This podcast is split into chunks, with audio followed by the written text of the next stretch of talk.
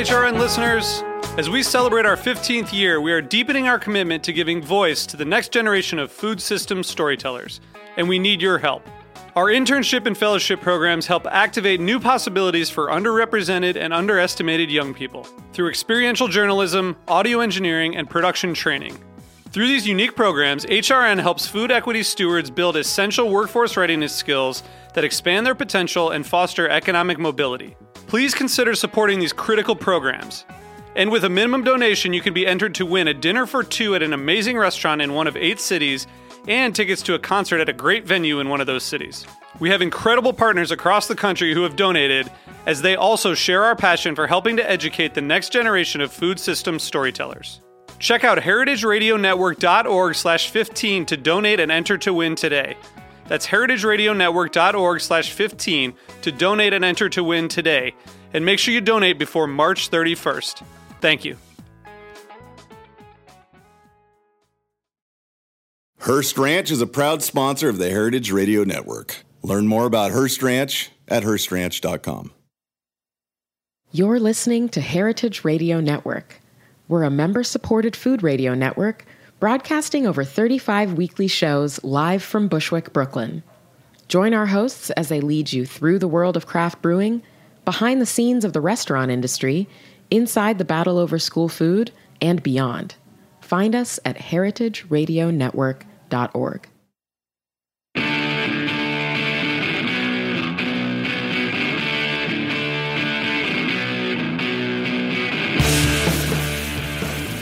All right, folks. Yes, it's that time again. It's time for What Doesn't Kill You Food Industry Insights. I'm your host, Katy Keiffer, and this is the Heritage Radio Network. Today, it is my very great pleasure to introduce uh, the eminent Dr. Walter Willett, who is a professor of epidemiology and nutrition at the Harvard School for Public Health. He is also a professor of medicine at the Harvard Medical School and the author of Eat, Drink, and Be Healthy, the Harvard Medical School Guide to Healthy Eating. He's also one of the principal investigators on the Nurses Health Study, one of the longest uh, sorry, one of the largest long term studies to look at the effect of diet on health. Dr. Willett has published over 1,500 articles, primarily on lifestyle risk factors for heart disease and cancer, and has written the textbook Nutritional Epidemiology, published by Oxford University Press. Dr. Willett is the most cited nutritionist internationally and is among the five most cited persons in all fields of clinical science. He is a member of the Institute of Medicine of the National Academy of Sciences and the recipient of many national and international awards for his research. He's here today to talk about the dairy industry, um, which has obviously been a focus of his um, probably over a long part of his career. And I am just thrilled to welcome him to the show. Dr. Willett, thank you so much for joining me today. Well, thank you, and good to be with you. It's great to have you. So, um, let's start with a little bit of a history of how we, uh, as consumers, we were uh, sort of encouraged to drink three glasses of milk a day, or you know, milk became the superfood uh, that so many of us, certainly baby boomers, grew up believing in. Um, so, I'm hoping you can sort of give people a thumbnail sketch of how that came about. It was sort of like a, a post-war, post-World War II phenomenon, was it not?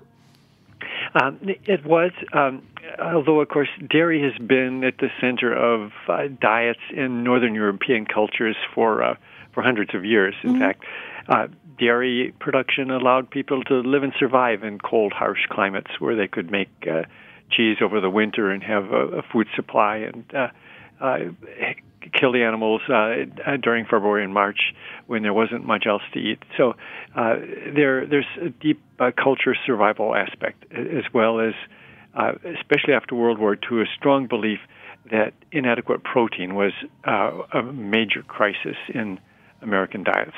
Really, is that right? And so, didn't the USDA sort of team up and and um, with other groups and start promoting dairy? Like I'm, you know, I'm thinking of the very many advertising campaigns that certainly I grew up with, and of course everybody is, you know, who's been alive since 2001 probably is remembers uh, the Got Milk campaign. I mean, there was a very large concerted effort to to make dairy um, even more of a sort of aspect of a healthy diet than it had been over the course of the hundreds of years you, you have already cited. Um, it was it was really kind of a marketing campaign that brought it um, along to be the big uh, industry that it is now. Isn't that right? That's true, and, and um, actually, dairy's been a, a, big part of my life for a long time, since mm-hmm. uh, actually for generations. So Willetts were dairy farmers in Michigan, and uh, I grew up uh, in Wisconsin and in Michigan, and there it was not three servings a day; we had uh, four servings a day. oh my gosh! Of, of, of milk uh, uh, when I was growing up, but. there has been a combination of, I think, well-intended nutritional experts experts, and but also very powerful economic forces. Uh, dairy industry is very powerful, and uh, these uh, promotions have been uh, heavily funded by the dairy industry, and uh, the Department of Agriculture has been in a position of uh, promoting dairy because part of their mission is to promote consumption of um, American farms. Yeah, absolutely. So there's an intertwining of uh, industry, uh, dairy industry, uh, economic interest, uh, and uh, agricultural science, uh, the, the, government, um, that makes it pretty complicated. It is pretty complicated. Um, so, can you talk about, for example, in the dietary guidelines that were promoted by the USDA, either through the food pyramid or the newer My Plate schemata, um, it still maintains dairy in a major position of power, despite um, your research and other researchers that say that much dairy is maybe not so great for consumers. Yep, definitely. Uh, the role of dairy there has been uh, uh, real front and center in terms of uh, dietary advice uh, by the dietary guidelines, uh, primarily from the Department of Agriculture, the pyramid, the My Plate. Um, and uh, I, I, first of all, it, it, really is important to say that this is a complicated issue because uh, dairy is not like soda, where it's there's mm-hmm. no nutritional value, only mm-hmm. harm. Uh, uh dairy does have essential nutrients. Uh, milk is designed to be the sole food of young mammals, including people, for their uh, first months of their life. but of course, it's not natural in most situations that uh, we mammals continue to consume uh, milk uh, throughout their life, and particularly in the large amounts that we're asked to do. Uh, so the evidence on uh, dairy and health is actually um, complicated as well. Uh, not surprisingly, because it, dairy contains many essential nutrients, but it also contains a lot of growth factors that are again aimed at accelerating the growth of young mammals and it's whether that is necessary or even perhaps harmful, uh, particularly for cancer risk throughout our life, is uh, been a question. Now, there's some data to suggest that there are some harms of high mm-hmm. dairy consumption, but there are also some benefits. So, uh, finding the, the right role of dairy has been a, a challenge. I, I think, though, that putting all the evidence together, the large amounts, say three or more servings a day, that are being promoted uh, do come with some uh, actual hazards. Would that be, excuse me, hazards? You mean like so, like a high cholesterol intake, or or or is it just the additives in milk? You know, in commercially produced milk that might have, say, the growth hormone, the the what is it, the B I'm, I'm blanking. Bovine somatotropin, BST. Yes, yes. Uh, right. Uh, th- those do raise some concern, but actually, those hormones are naturally present in milk and quite substantial amounts anyway. And there is concern uh, because, uh, particularly related to cancer risk, uh, because cancer is basically a disease that's related to rapid multiplication of cells. Mm. And the likelihood of a mutation becoming uh, multiplied is greater if you're uh, making your cells multiply, if you're sort of accelerators uh, to the floor uh, in terms of making cells uh, uh multiply. Mm-hmm. And so there is actually some evidence, uh, really coming from many different studies, showing that there that high dairy consumption is related to elevated risks of prostate cancer and quite possibly endometrial cancer. Really? well. Wow. On the other hand, there's some evidence also of a lower risk for colorectal cancer, but that's uh, very likely coming from calcium, uh, huh. and you could likely get that same benefit from taking a calcium supplement that has no saturated fat, uh, no no cholesterol, and uh, mm-hmm. no calories, and costs a lot less. Yeah. well, there is that too, right? You know, you just spoke of some studies, and I, I, I wondered because you know, I often look, um, as I have been instructed by Marion Nestle, I, I frequently check to see who funded studies um, for you know various things. And um, you know there is a, a huge amount of um, money has been invested by the dairy industry in promoting the health benefits of dairy consumption. So I was curious, you know, from a from a university standpoint, is it hard to find funding for studies that may not support that rosy view of cow's milk and um, is it, for instance, difficult for researchers to publish if your views happen to differ from the, you know, what the dairy industry would like uh, you to consider accepted wisdom? Um, I don't think that's been too much of a problem in this case. Uh, really? In general, uh, funding by industry has been a complicated, uh, difficult issue, but uh, most of our work has been funded by studies that weren't specifically looking at dairy, but were looking more broadly mm-hmm. diet and health outcomes. So uh, that's been possible to do. I, I would also note that, of course, the primary justification for high dairy consumption has been that we need a lot of calcium to prevent uh, fractures uh, yeah. later in life, in particular. And uh, that evidence is really very weak. Uh, mm. In fact, there's a lot of evidence to the contrary that uh, we don't need all that calcium and that high dairy consumption prevents uh, fractures. and there's been a an enigma, a, par- a, paradox for many decades. if you look around the world, it's actually the high dairy consuming countries are the countries that have the highest fracture rates, and the countries really? that consume almost no milk or little milk actually have low fracture rates, uh, which uh, there's poss- uh, multiple possible explanations for that, but it's very strong evidence that high dairy consumption is not necessary to have low fracture rates. That that's going to be a huge blow to the people I know. well, who you know ingest vast amounts of at least calcium supplements in a hope that they will avoid fractures in their future.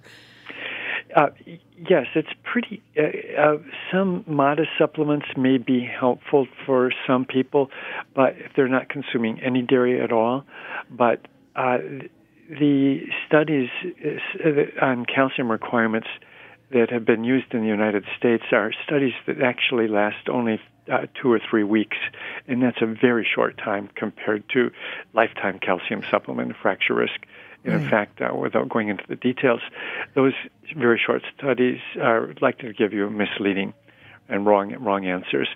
The World Health Organization has looked at this issue, and they've concluded that 500 milligrams of calcium a day is adequate intake, not the 1,200 milligrams that is said to be necessary uh, in the United States. Uh, and, and even more for some, women, uh, right? Intertwinings of economic uh, interests that have uh, influenced the recommendations in the United States. Because if you say you need 1,200 milligrams, it's pretty hard to get there without quite a bit of dairy consumption. Yeah. But uh, I think we actually don't need all that calcium.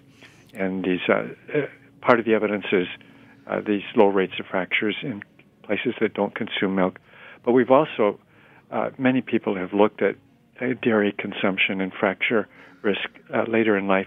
Uh, some studies show a little bit of reduction, but other studies show an increase. And when you put them all together, uh, there's basically no uh, relationship between high dairy consumption mm-hmm. and, and, fracture risk in the overall evidence. We've so, also looked at this milk consumption during adolescence, and there, in particular, there's an emphasis you really need to have a lot of dairy and calcium to build up healthy bones and prevent fractures later in life. Well, uh, it doesn't really work that way. That uh, the your bones are not like a big calcium bank that just stays with you for the rest of your life. Mm-hmm. Uh, and we've actually seen that uh, there is no benefit to high dairy consumption uh, for fracture risk later in life. Uh, if refer, uh, high, no necessity of high dairy consumption during adolescence. And in fact, the boys who had high dairy consumption actually had higher risk of fractures than uh, the boys with lower dairy consumption. How do you explain that? Well, uh, part of it is that dairy consumption, as I mentioned, is growth promoting. Yeah. And it does accelerate the growth of bones and makes like longer legs, longer bones in our legs makes hmm. us somewhat taller and we know that being taller is a strong risk factor for fractures uh, later in life. And so, uh, because of its uh, growth promoting effect, uh, uh, milk does make people taller, and that it looks like that explains uh, in part why, at least, may, in fact, most of, uh, perhaps the excess risk for fractures later in life. Uh-huh. Uh, also, uh, we know that being tall is a risk factor for many cancers, and that's uh, part of the evidence that does make us concerned about uh, factors that accelerate uh, growth and make people taller. Fascinating. I'm telling you, Dr. Willett, you are just upending everything my pediatrician ever told me. I'm sorry. yeah, I mean, when are they going to get the good news? I mean, I remember my daughter's pediatrician telling me when she was little, well, why isn't she drinking three glasses of milk a day? I'm like, because she doesn't like it. oh, okay. Well, you're doomed. I know. And I felt but so guilty. Doomed, actually. It's, uh, yes. and she's very tall, by the way. Uh, interesting. So she clearly didn't need the extra milk. You Uh, know what I mean? Right. Yeah. Yes. Uh, that uh, it it's uh, now that doesn't say milk should be zero, but uh, Right. there's very high levels uh, that have been are pushed are almost for sure not necessary, and uh, probably come with some hazards. Yeah, fascinating. Absolutely fascinating. So um, let's move on because about, I wanted to ask you about the fact that, um, you know, because there's the whole industry of low fat milk, 2% milk, 1% milk, skim milk, blah, blah, blah, blah, blah.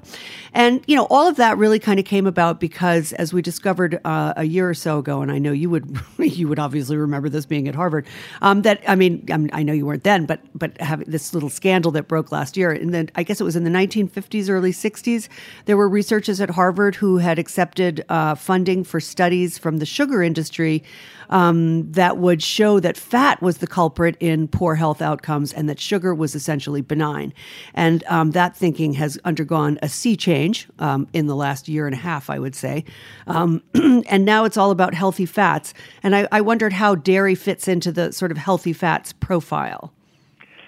Uh, yes, uh, that dairy is not in the healthy fat category uh, because it is pretty high in saturated fat. It's about 60, 65% saturated fat. And uh, if you compare uh, dairy fat with uh, plant oils like olive oil or canola oil or soybean oil, uh, those plant oils definitely uh, reduce your blood cholesterol and, and most specifically the bad form of cholesterol, LDL, compared to dairy fat. Um, and we've looked at this also in our long term studies, uh, where we're not just looking at cholesterol levels, but looking at uh, heart attacks and stroke, and uh, that uh, replacing uh, dairy fat with these uh, more unsaturated plant oils is clearly related to lower risk of heart attacks and strokes. So that, that dairy fat is uh, definitely not an optimal fat for a diet. Uh, in fact, um, Finland, actually, in studies done in the 1950s and 1960s, had the highest rates of heart disease in the world, and they also had very high dairy consumption. They had about uh, 18% or so of their uh, calories from dairy fat.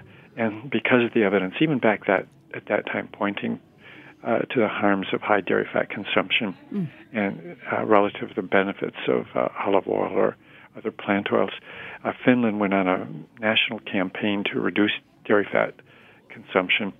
Uh, they encouraged their farmers to plant berries and uh, uh, and uh, plants uh, uh, and basically uh, canola uh, oil, which comes from rapeseed, instead of uh, growing uh, uh, cattle and producing milk. And their dairy fat uh, intake went down f- about 83%, uh, from about 18% down Wow. to less than 4% of calories. And their heart disease rates uh, dramatically pr- reduced, uh, about uh, 85% also. Uh, they did some other things. Uh, that wasn't the only change they made, but that reduction in dairy fat was by far the biggest change and it had a dramatic impact Yeah, that's remarkable. cholesterol levels. Yeah, well, of course, we would never have one of those campaigns, I guess, in this country because then that would mean that the government was Uh, interfering in our. The way we're set up to run. No. Yeah, we don't want any of that nanny state stuff. that would be really bad. Um, we want to promote uh, dairy fat consumption, and the Department of Agriculture has a whole branch that is out to promote cheese consumption. well, I was going to ask you one- about cheese because with yeah, with one uh, side of their mouth they they're saying reduce saturated fat. The other side of their mouth, they're promoting cheese consumption. Well, they and they also because this is through the checkoff programs, right? This is through right.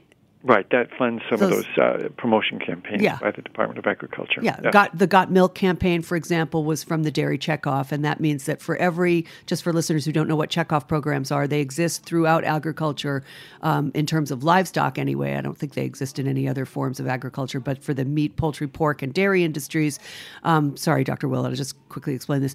Um, a little bit of money is skimmed off of every pound or every quart or whatever pound of milk, um, and that goes into this marketing campaign that is administered by the USDA. And there's a lot of people in the in the agricultural communities um, who generally people who are sort of alternative type producers who really resent that. But anyway, we digress. But I just wanted to make sure that people understood that. Um, so uh, I wanted to talk. Uh, I'm going to digress again, again, and ask you about the nurses study because, of course, um, you have been, uh, you know, seminal in that in that long term study, which I think began in the 1970s. Isn't that right? Yes, 1976. Right? And so, what were what have you seen in terms of, or have you been able to isolate dairy consumption with health outcomes within that study, or is that too specific? Um, you know, sort of a thread to follow. Uh, we have looked at dairy consumption in relation to uh, many different uh, um, outcomes, uh, heart disease, cancer, um, and uh, it, it's uh, again it is a little bit complicated. We don't. What we see is that dairy consumption, if you just look at it sort of compared to everything else, it doesn't look like there's any benefit, major benefit, or any major harms. But if you compare, uh, say, protein coming from uh, dairy uh, versus protein coming from plant sources, uh, uh, such as nuts and legumes and soy products, uh, definitely uh, cardiovascular disease and total mortality is better, is lower coming uh, from uh, when when our protein comes from those plant sources compared to dairy sources. So it all depends on what you're comparing dairy to. It looks if you're comparing it to protein uh, sources from beef, uh, then dairy looks a little bit better, not very much, but uh, better than beef, but not as good as plant-based protein sources. And what about cheese, Dr. Willett? I'm a card carrying cheeseaholic. that I mean, I don't drink milk, but boy, do I like to eat cheese. So am I? Yes. Am I Well, shortening would my say, lifespan now? Uh, find cheeses you really like and have them in modest amounts. Um, oh, I don't think that's possible. uh, you can constrain yourself, I'm sure, if you really have some good cheese and appreciate it. Just a little, uh, with a little wine. That um, that we again, it doesn't uh, cheese.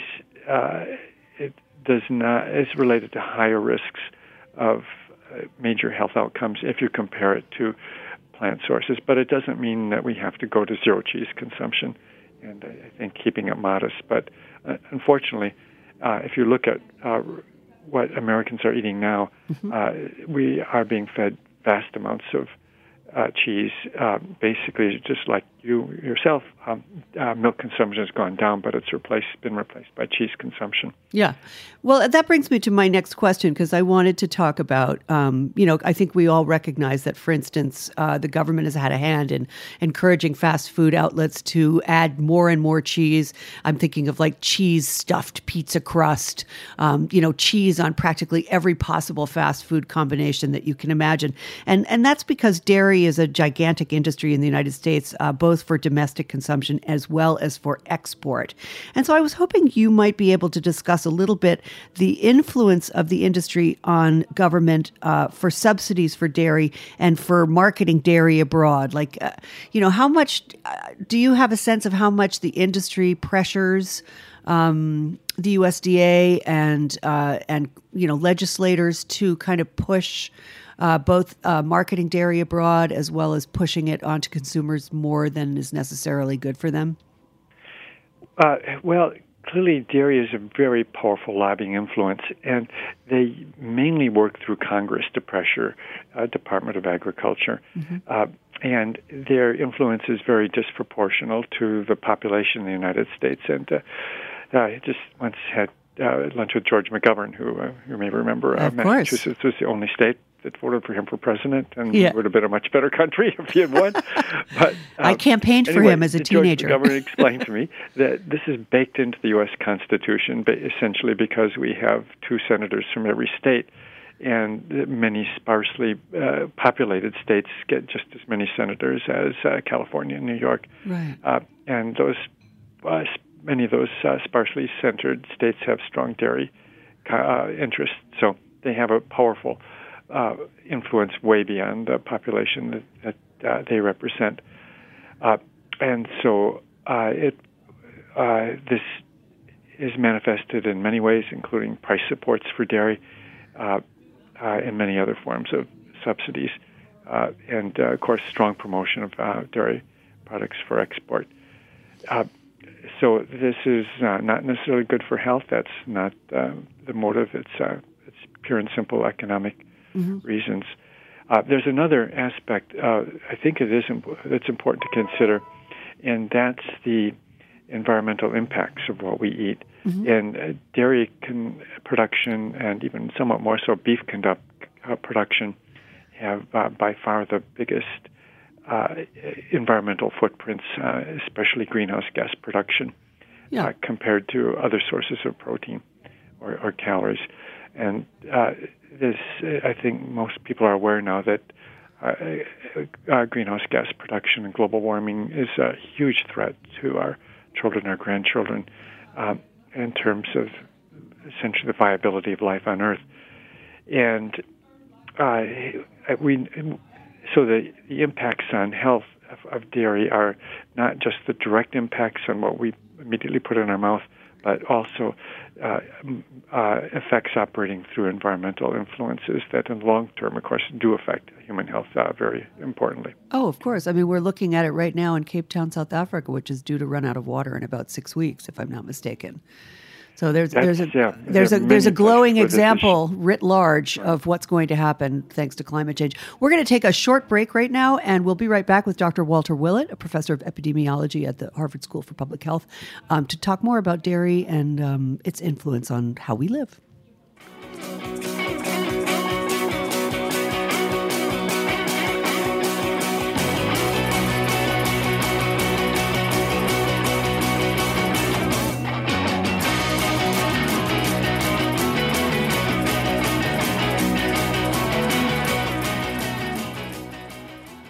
Hearst Ranch is a proud sponsor of the Heritage Radio Network. The Hearst family has been raising cattle on the rich, sustainable native grasslands of California's Central Coast for over 150 years. Piedra Blanca Rancho in San Simeon is the original Hearst Ranch, founded by George Hearst in 1865.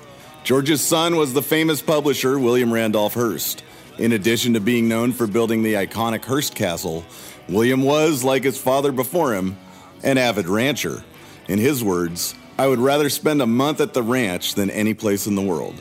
Thanks to one of the largest land conservation easements in California history, a joint effort with the California Rangeland Trust, the American Land Conservancy, and the state of California, the working landscape at Hearst Ranch will be preserved forever. Learn more about Hearst Ranch at HearstRanch.com.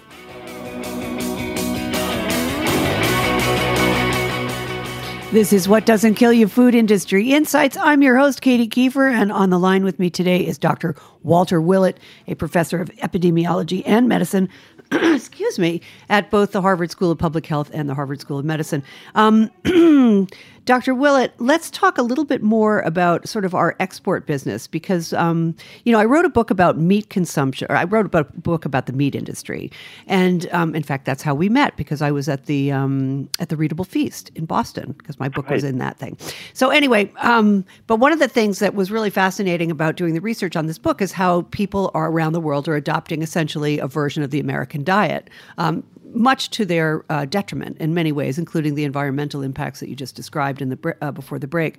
But you know, it's like it, the increasing consumption of meat is a symbol of middle class advantage in developing developing countries, and it's an aspirational part of the diet. And so I'm wondering if dairy is filling a similar similar role in some countries. I know the Indian population is tends to be big dairy consumers, but in in uh, Asia and Southeast Asia, they don't eat a lot of dairy food, but they are consuming a lot more meat.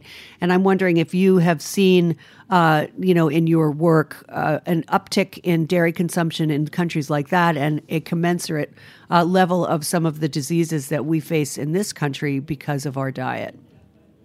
Um, yes, uh, the consumption of dairy products is going up in many countries around the world, of mm-hmm. course, being strongly promoted uh, by uh, our government and uh, some other uh, agencies as well. Uh, in Japan, actually, dairy consumption has gone up hugely. Hmm. they were na- naturally not consuming um, dairy products much at all. but after World War II, there was a huge push to increase dairy consumption. And uh, it's interesting that uh, Japanese women are much, much taller than their parents are. Almost uh, uh surely a, a, major part of that increase in height is due to the large increase in uh, in dairy products. Uh, and so, if you walk in downtown Tokyo today, you'll see women, young women, you know, almost six feet tall. It's amazing. Wow. that, and we know that those women will have high fracture rates um, interesting, they have not uh, gained weight like in the United States, so their body mass index is uh, actually on average going down because they're taller but uh-huh. uh, but thin. And uh, uh, cancer rates are uh, many rates of many cancers are skyrocketing. colorectal cancer, um, breast cancer going way up. Um, many of the same cancers that we have. it's likely that dairy is fueling part of this. There's probably other factors going on as well, but their rates of disease are changing uh, dramatically. Uh, they're still pretty healthy because they managed to stay lean for uh, separate reasons, uh, deep cultural reasons, it seems. But um, their disease patterns are changing. And in China, uh, where there was essentially zero dairy consumption uh, until quite recently, uh, uh, consumption is going up a lot. Uh, much of that is actually some of it's produced by dairy cattle uh, in China, and we're actually exporting alfalfa from California to uh, China to feed their dairy cattle, but yes. a lot of their dairy is coming from uh, New Zealand at this point in mm. time and having big impacts on the environment awesome. in uh, New Zealand, as I understand. and yet, what's interesting is that in Europe and say even New Zealand, for example, because they have a lot of dairy there, um, it's a very popular uh, food group. And I'm I'm just curious why Europeans aren't dropping like flies from eating so much milk and butter and cream and cheese and you know, you name it. Dairy seems to be somewhere in the mix there, in spite of the sort of emphasis on fruits and vegetables. Um, which is also endemic to West, at least Western European diets, not so much in the in the British Isles, I think, but but where it's where vegetables are more readily available and fruits, it, it doesn't seem like they've gained all the weight that we have and you know have the same rates of cancers that we have. And I, I wondered what the explanation was for that. Well, as you point out, there's lots of factors operating all at the same time, so yeah. some of these comparisons are hard to make. But it's uh, quite clear that uh, really dairy-centric uh, food production system and diet, uh, like Northern Europe had, I mentioned uh, Finland already, right. but uh, broadly across Northern Europe, that, that's clearly not an optimally healthy food system or diet uh, compared to a Mediterranean type diet, where there is some dairy, but it's a much less uh, prominent part of the diet. Uh, and uh, there's modest con- has been modest consumption of uh, cheese and uh, and yogurt, but nothing like the large amounts of dairy in Northern Europe. Mm-hmm. And it's as I mentioned even going back to work in the 1960s, uh, this was described by Ancel Keys and others that the major dairy producing areas had much higher rates of cardiovascular disease compared to mm. Southern Europe. Uh, and uh, even within France, uh, one of my colleagues uh, there, Serge Renaud, did a study looking at French farmers in northern France, which was dairy centric, yeah. compared to southern France, which was more Mediterranean, and the rates of heart attacks were four times higher in the dairy centric farmers in, in northern France. Um, and uh, much of this is very directly related because uh, uh, dairy fat has been compared to, uh, say, olive oil or more other unsaturated fats, and definitely there's reductions in uh, cholesterol and LDL cholesterol with the more plant, with plant oils compared to dairy fat. And our long-term epidemiologic studies have shown the same thing when we're looking directly at uh, cardiovascular disease. Mm-hmm. Uh, and uh, the good thing is that uh, in Europe, uh, many of the uh, northern European diets have changed their diets uh, more in the direction of the Mediterranean cultures and uh, reducing dairy fat uh, intake, and heart disease rates have come down quite dramatically. Finland being the most dramatic example, where they had a a really targeted program to reduce dairy fat. Yeah, fa- uh, that was a fascinating anecdote. That particular thing, um, and I, you know, the French are quite they're quite vigilant about telling people what they what they should and shouldn't be eating. I think, um, and the Italians as well. I mean, that's where the slow, whole slow food movement took you know root. Um, so it just seems as if you know other uh, maybe it's because those nations are are pretty much homogeneous. Um, you know it's easier to get those messages across. And and so that that actually makes me ask you the next my next question which is about sort of how um, you know with the government and the industry working together to promote you know a lot of consumption of dairy products what how, how do consumers balance um, the marketing um, versus what is actually best for their health outcomes. Because you know, as I described earlier, you know, my pediatrician, you know, t- 15 years ago was telling me my daughter should be drinking, you know, quarts of milk a day, and I, I'm I suspect that that hasn't very largely changed, and I think, and even for um, for adult women, for example, it's proposed that we should consume something like 1,700 milligrams of, you know, past a certain age, you know, to avoid osteoporosis. And you've just debunked the fact that that uh, or the or the belief that calcium, a lot of calcium supplements will help you steer clear of fractures. So, you know, how do, how do people find out about this? Like, where where is the balance, um, the balancing information for consumers who want to be, you know, really truly informed? Well, that's uh, tough. Um, they listen mm-hmm. to your show, maybe for one thing. I hope but, so. Uh, that uh, it and it's uh, as you say, there's some very powerful forces. You have huge uh, industry marketing, and now uh, because of basically reductions in funding for schools uh, and uh, very minimal nutrition education there. The material for teaching nutrition is mainly in many schools supplied by the American Dairy Association, and you can yeah. guess how dairy fits into their picture of recommendations. Of course, yeah. And you've got the Department of Agriculture uh, uh, promoting high uh, cheese consumption, and you've got the, the dietary guidelines, uh, which have been strongly influenced by uh, uh, putting the dairy people on the guidelines committee over the years. Yeah. Uh, uh, really keeping dairy at the center of uh, recommendations. Uh, so it's I think the poor consumer is uh, not getting a balanced picture uh, of the of the role of dairy. Uh, uh, so consumers need to be pretty proactive. It's it's why partly one of the reasons why I wrote a book for the general public to really uh, mm-hmm. when you mentioned eat, drink, and be healthy. Yeah. Uh, to uh, lay out the evidence and uh, give people the best available evidence about how um, dairy, among other things, fits into a healthy diet. Yeah, yeah. So, um, since we've had this discussion about that dairy is not the superfood that we, you know, many of us grew up thinking it was, what, what, what, what should we say to dairy farmers who are really on the ropes as it is in terms of being able to maintain their profession? Um, whose, you know, the price of milk is so low that it's actually below the cost of raising of you know milking. Um, I mean, what's what's their future look like in your in your scenario? What do you think should happen with dairy farming? Yeah. Um, well, I'm pretty sympathetic with dairy farmers because I mentioned that so for where our family came from. Yeah. Um, and uh, it, it's not an easy uh, it's not an easy life uh, and financially very uh, stressful. Um, yeah. That uh, I'm not sure that we need to immediately dramatically reduce dairy production in the United States.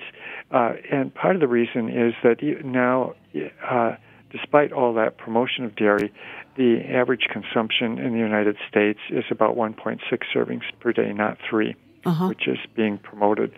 So uh, I think uh, we basically going to three servings a day would mean we'd almost double dairy production in the United States, which uh-huh. would have dramatic environmental impacts and right. and not be a good thing for health either. So uh, we we don't need a dramatic reduction, in the United States, but I think uh, we backing off uh, consumption a little bit would be uh, good for the environment and uh, good for, um, uh, for for individuals as well. Mainly, we need to not be pushing it as far as we can. So, and many people are consuming way too much cheese. One thing you mentioned, cheese is everywhere. I would suggest whenever you see cheese, think nuts. Uh, of course, there's some other options too, but you know, well, virtually every salad has huge amounts of cheese if you buy it in a yeah. restaurant or store. Uh, you know, cheese does not need to be in salad, and there's you know many varieties of nuts that add flavor and texture and crunchiness and all, and uh, a, a good alternative instead of a huge amount of cheese on a sandwich. And it would be one thing if there was just a little slice of cheese, but man, there's often an inch of cheese on a, on a oh sandwich. yeah. Uh, that, that's just way too much. Um, and uh, think peanut butter and other nut butters, almond mm-hmm. butter. There's lots of other options there, uh, and instead of um, uh, uh, uh, meatloaf, uh, you can make nutloaves and just many many other options. So there's and they're much much healthier. The nuts have positive health benefits. Yeah. So uh, we I think need to help uh, give people some options, um, and uh, we're working with food services uh, with the Culinary Institute of America, trying to uh, bring information to food services along with uh, ways to incorporate healthier protein sources as, as options. Again, we don't need to eliminate dairy, but uh, um, we do uh, need to back off, uh, particularly on this uh, large amount of cheese that many people are consuming. Yeah. Well, we're going to have another discussion at some future date on things like meat substitutes. I hope you'll come back for that um, because that's, I think that's a very fascinating trend that is really gaining steam now. And I see that, you know, the big players in the industry, Tyson, Cargill, are investing heavily in things like the Impossible Burger. Um, and other meat substitutes. And I, I think that's a very interesting um, trend that we should, you know, you of all people, you'll be the one who's really able to sort of parse that out and explain the the benefits and the deficits of that of that change in our diet. And I I hope it continues, even though I love to eat meat myself, as I love to eat cheese. just yeah, pick a very good piece of meat and have it now and then. yeah, right, exactly. Well, Dr. Willett, I have to wrap it up here, but I want to thank you so much. Uh, people can learn more about your work by going to the Harvard uh, School of Public Health website. Is that right? That's right. And um, do you have a website of your own or a Twitter feed? No, I uh, don't get into that stuff. Somehow I knew that. but I thank you so, so much for coming on the show and talking about this issue. Um, this is uh, part four of my series on dairy. I'm doing like a, I don't know how many pieces I'm going to do, but this, you are the fourth one. Um, and it's, you know, it's sort of like an, uh, an all over the map uh, look at the dairy industry as it exists today in the United States. And you've just given me a really important piece of that puzzle. So thank you so much for joining me today. And um, folks, we'll see you next week. Thanks so much for tuning in. So long.